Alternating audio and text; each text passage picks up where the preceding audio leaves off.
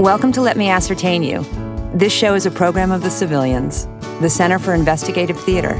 Each episode captures a live event, and most everything you'll hear is taken from an interview with a real person. Here's the Civilians Artistic Director, Steve Cosson. This episode is the second installment of Let Me Ascertain You on our most recent production of The Way They Live at the Metropolitan Museum of Art. Walking into the American Wing, one can't help but notice the majority of art is images of elite white men by elite white men, though presently, for the first time in history, the head of the American Wing is a woman and the curatorial staff is entirely female. In this next scene, two of the female staff of the wing discuss a self portrait by a famous American woman, Mary Cassatt. The painting is Portrait of the Artist, and the actors in this scene are Jennifer Morris and Irene Lucio.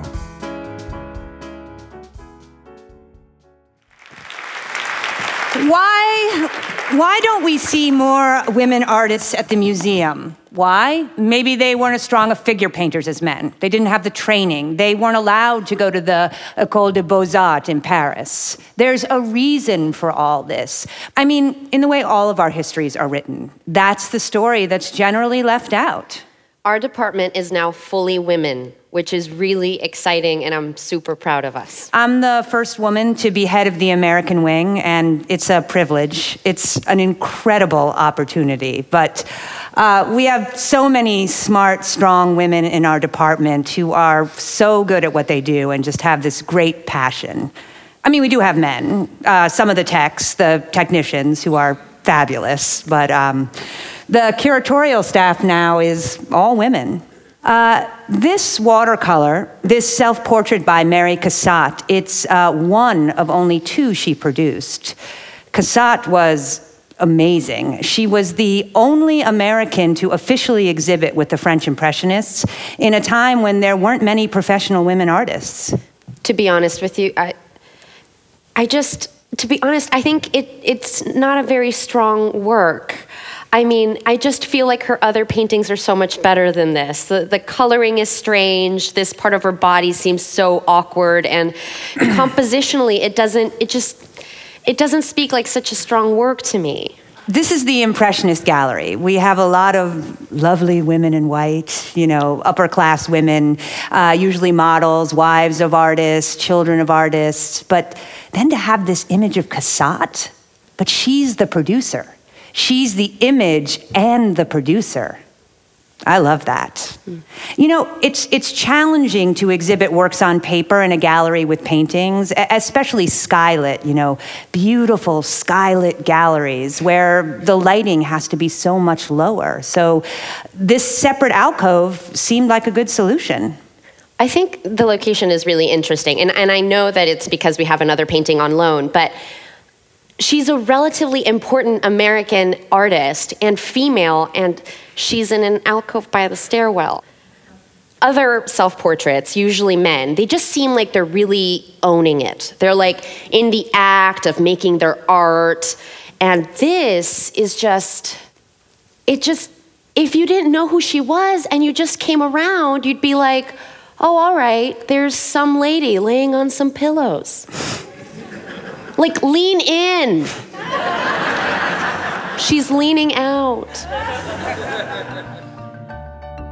The next scene was built around Dressing for the Carnival by Winslow Homer, which depicts a group of former slaves on the 4th of July.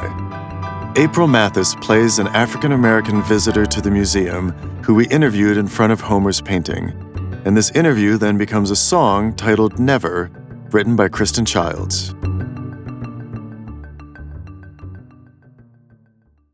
This is, I think, an amazing portrait of former slaves. I mean, many, many images of African Americans that you see in art in this period are caricature and rely on stereotypes. And Homer is I think, really the first American painter to really sensitively portray these former slaves. They're um, celebrating the 4th of July or Independence Day, but the central figure is being dressed as Harlequin, which comes from a festival called Jonkanu. Uh, this is where the slaves would leave their quarters to go dance at their masters' houses.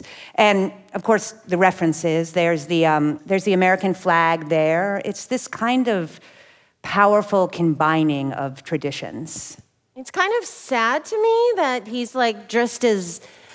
I mean, I definitely feel like the artist was making a social comment by dressing up the man as a clown. And then the girl with no costume, she's like not adapting. The, the other children, they're, they're learning that socialization. They're learning from their parents. I am a fool but I am also bicultural, but I am free. I don't know, it's very complex. I mean, these people are definitely, obviously proud of being American, and yet the way in which they're allowed to show that pride is foolish, like it's embarrassing almost. But they don't think so.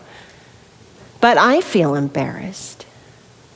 It looks like they're getting ready to celebrate something, but they don't look very happy. They're like, okay, whatever. It says it's a combination of traditions, but you don't really, I don't really see any African tradition in there. I mean, this is, this is what Europeans, it's slave wear. I don't see any African wear. They're not feeling very American because they did not have the same rights other Americans had. Don't look at this and say, oh, y'all came far. What? what? I see it at my job, so don't tell me that. And I do payroll, so I know what everybody's making. it wasn't that long ago. It really wasn't. It really wasn't.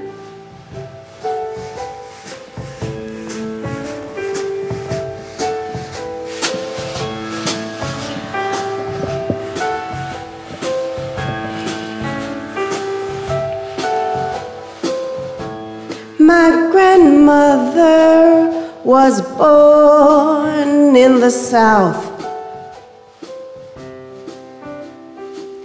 In North Carolina.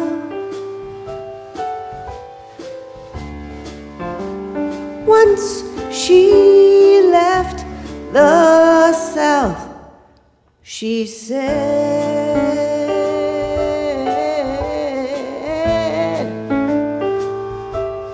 She would never, never, never, never go back.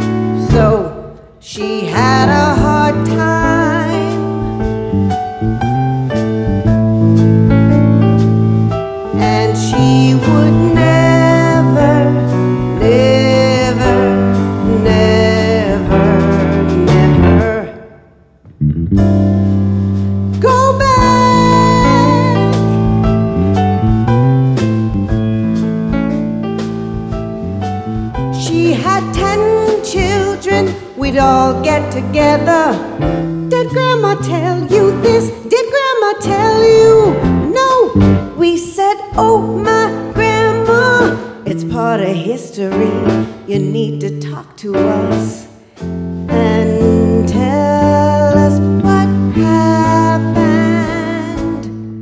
She even had land down there. We had no idea where it was at. Grandma, I'll go get the land.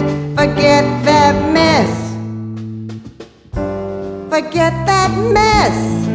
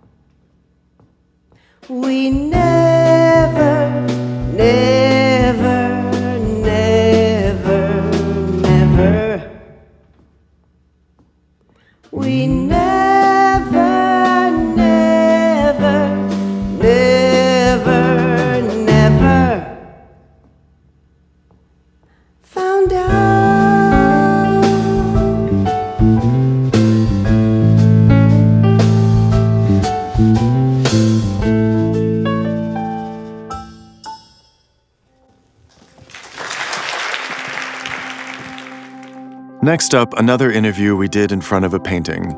This one was with one of the Metropolitan's technicians, and the painting is another work by Homer, the veteran in a new field, depicting a lone figure harvesting wheat. Here's actor Cindy Chung. It's an art.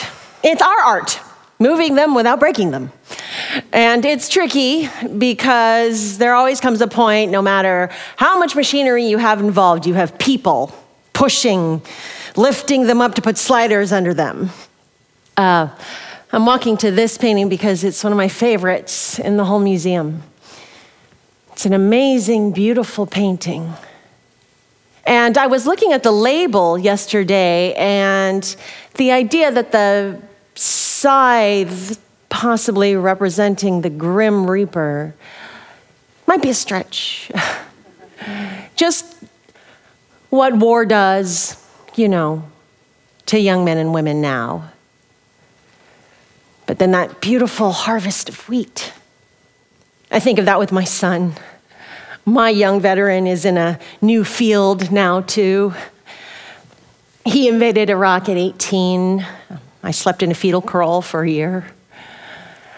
He is at home and safe and is a social worker working with returning vets with PTSD.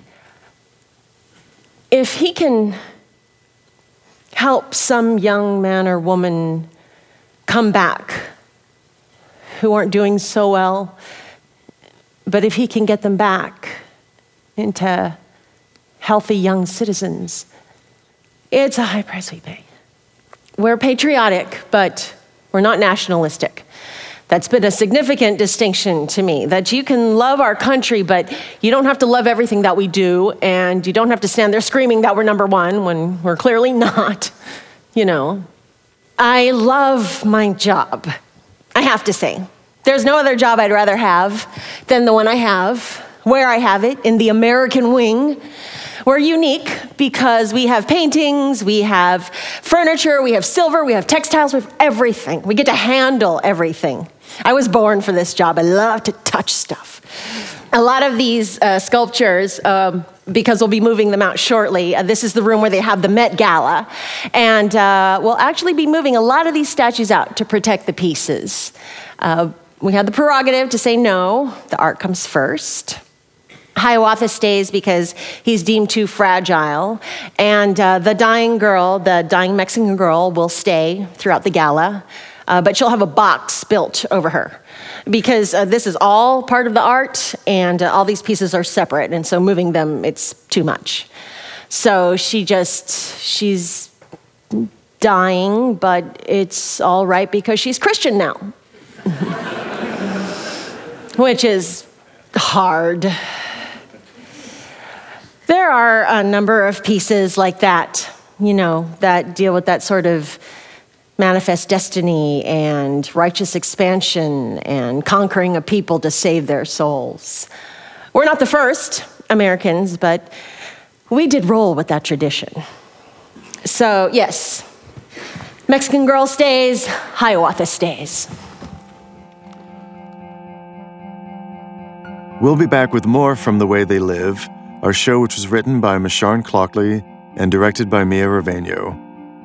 You can subscribe to Let Me Ascertain You on iTunes. You can also find out more about us and other artists and companies at our new online publication, Extended Play. It's theater beyond the theater, and it's at extendedplay.thecivilians.org. Interviews for this episode were conducted by Masharon Clockley, Shana Stripe, and Corey Tamler. I'm Steve Cosson. Until next time.